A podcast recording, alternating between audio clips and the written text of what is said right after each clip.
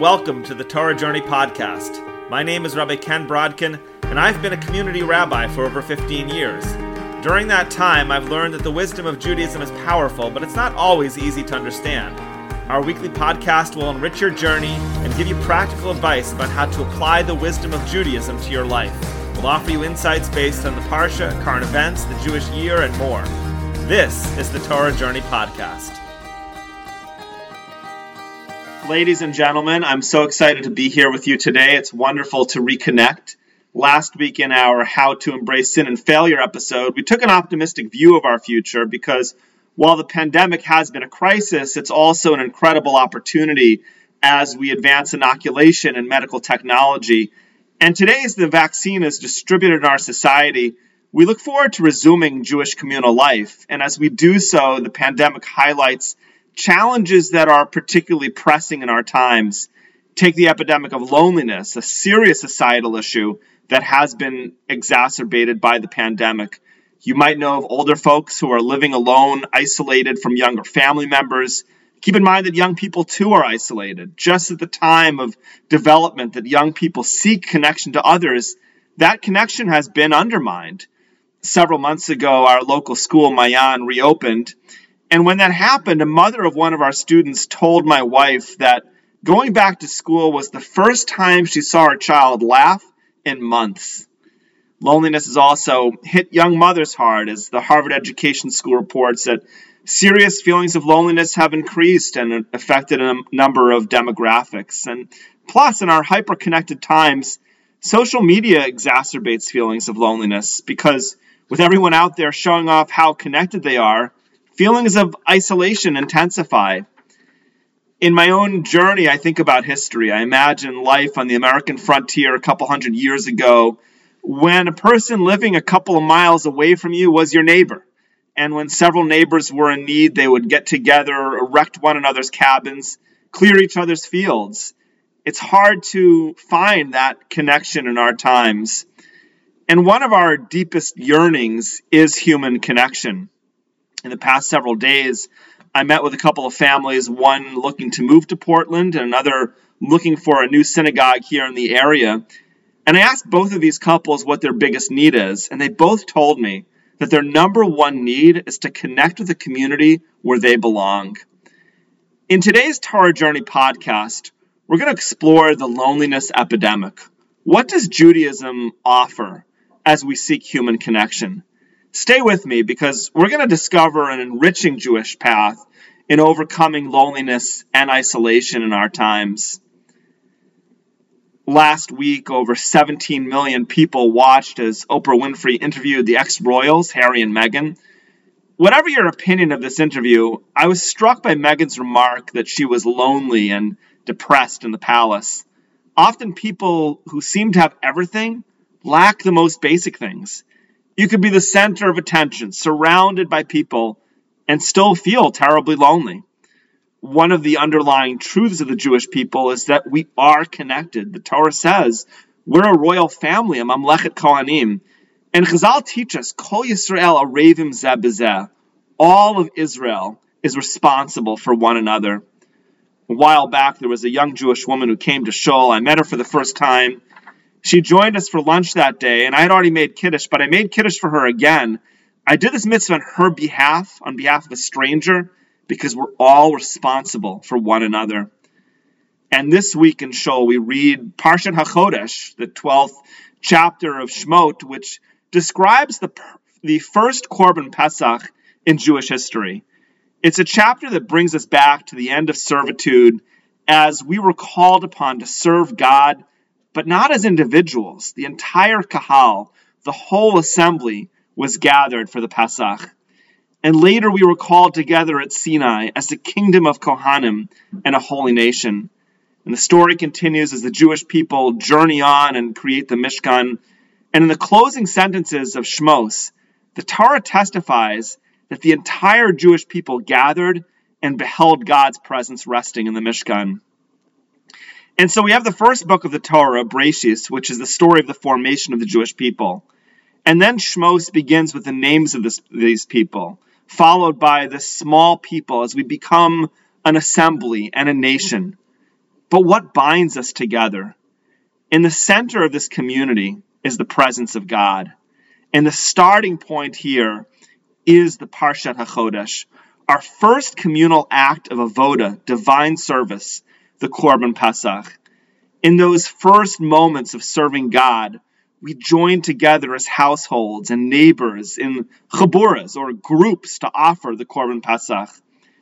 And Rav Shimshon, Rav Rafal Hirsch points out that the Korban Pesach is the first time in Jewish history that we are called Kahal Adat Yisrael, literally a community of testimony.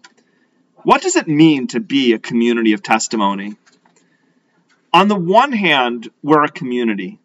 But on the other hand, we give testimony. We're not merely a social club.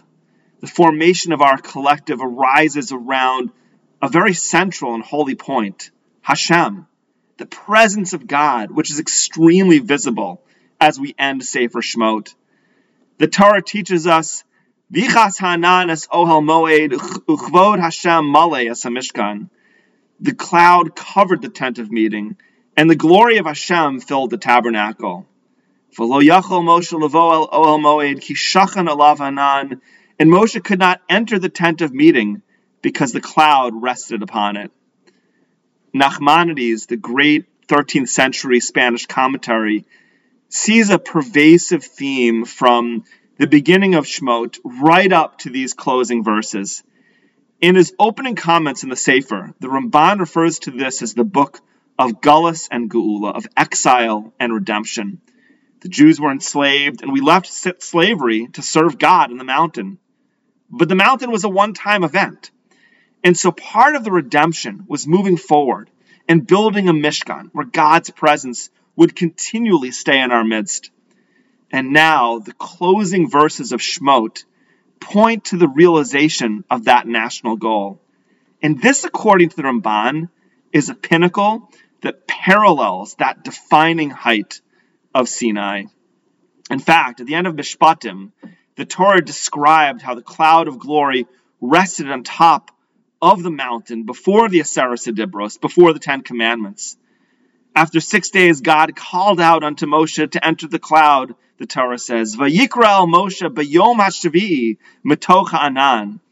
And there at Sinai, Moshe approached the mountain only after he was called upon in that state of awe and reverence for God's presence. And here too, the Torah teaches us that Moshe could only approach the Mishkan when God called to him from the cloud.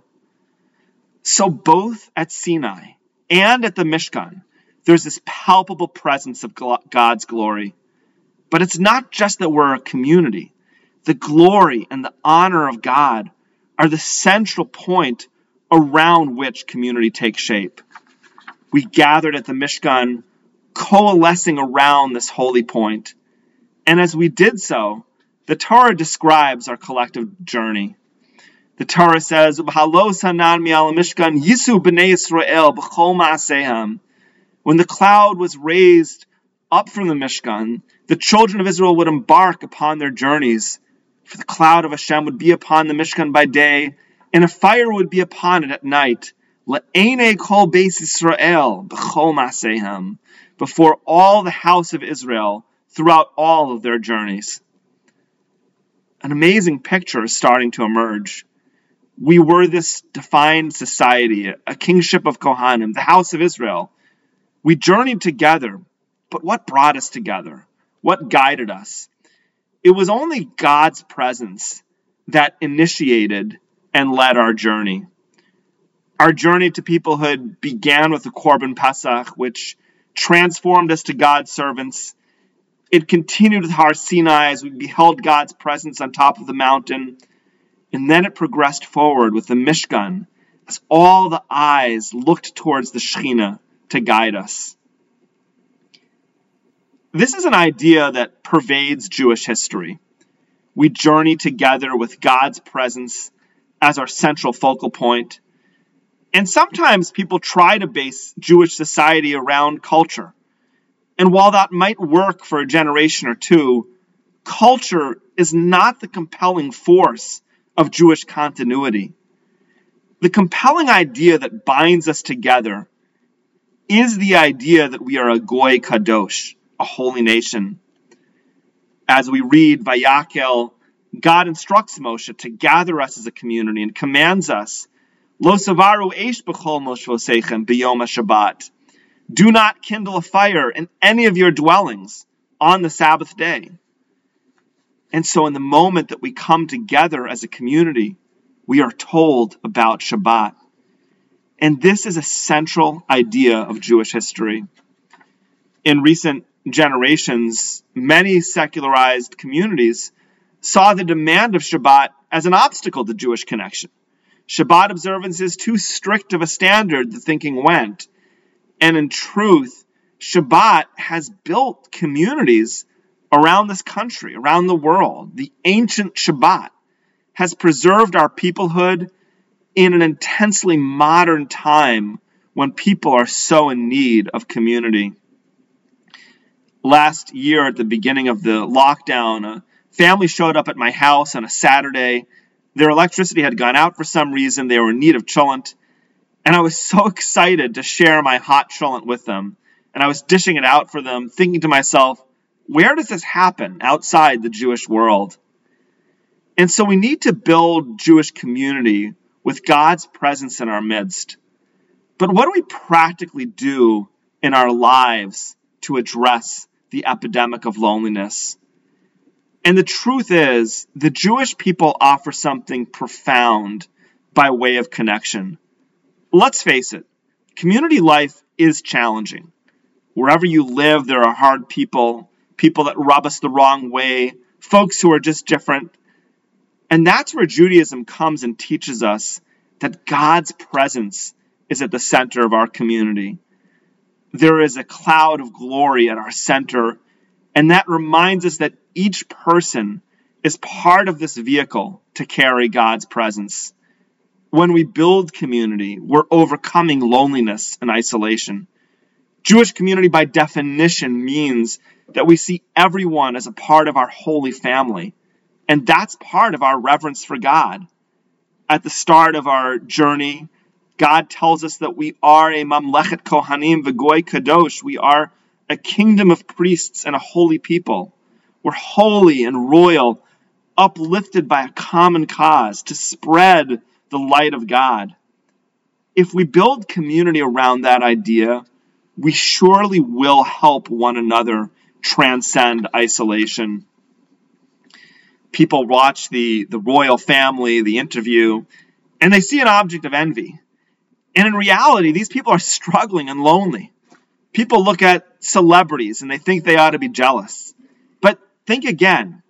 Harry said that the other family members are trapped in Buckingham Palace. He may be onto something. The true template for a royal family is within the Jewish people. It's not about money and wealth and fame. It's about God's presence and common purpose.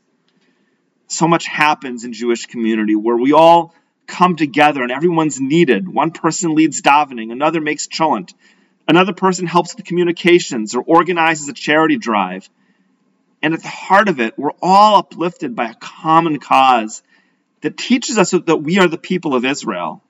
And that's so needed in our fragmented society right here a few weeks ago on Purim, we had so many people helping out from people who read the Megillah to folks who drove and delivered Mishloach Manot. But what if you don't live in a community yet?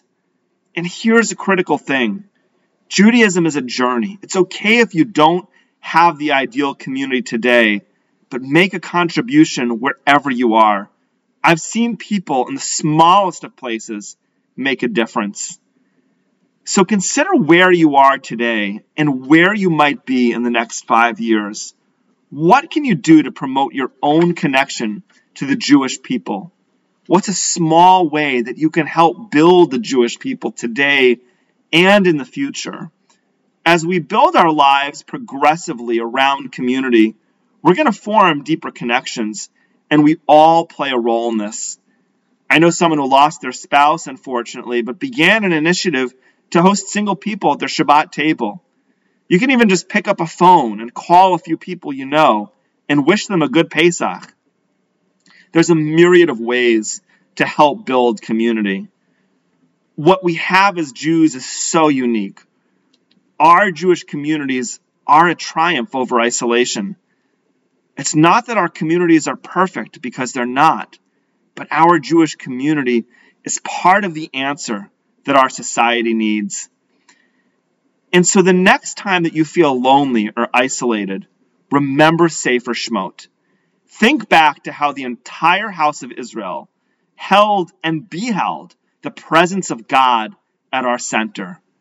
That's a holy point that has guided us in all of our journeys. It's been great to connect with you today. Thanks so much for listening. If you enjoyed today's podcast, be sure to give it a five star review and share it with your friends and family. And join us next week. We're going to explore the essential Haggadah lesson. I'm Rabbi Ken Brodkin, and this is the Torah Journey Podcast.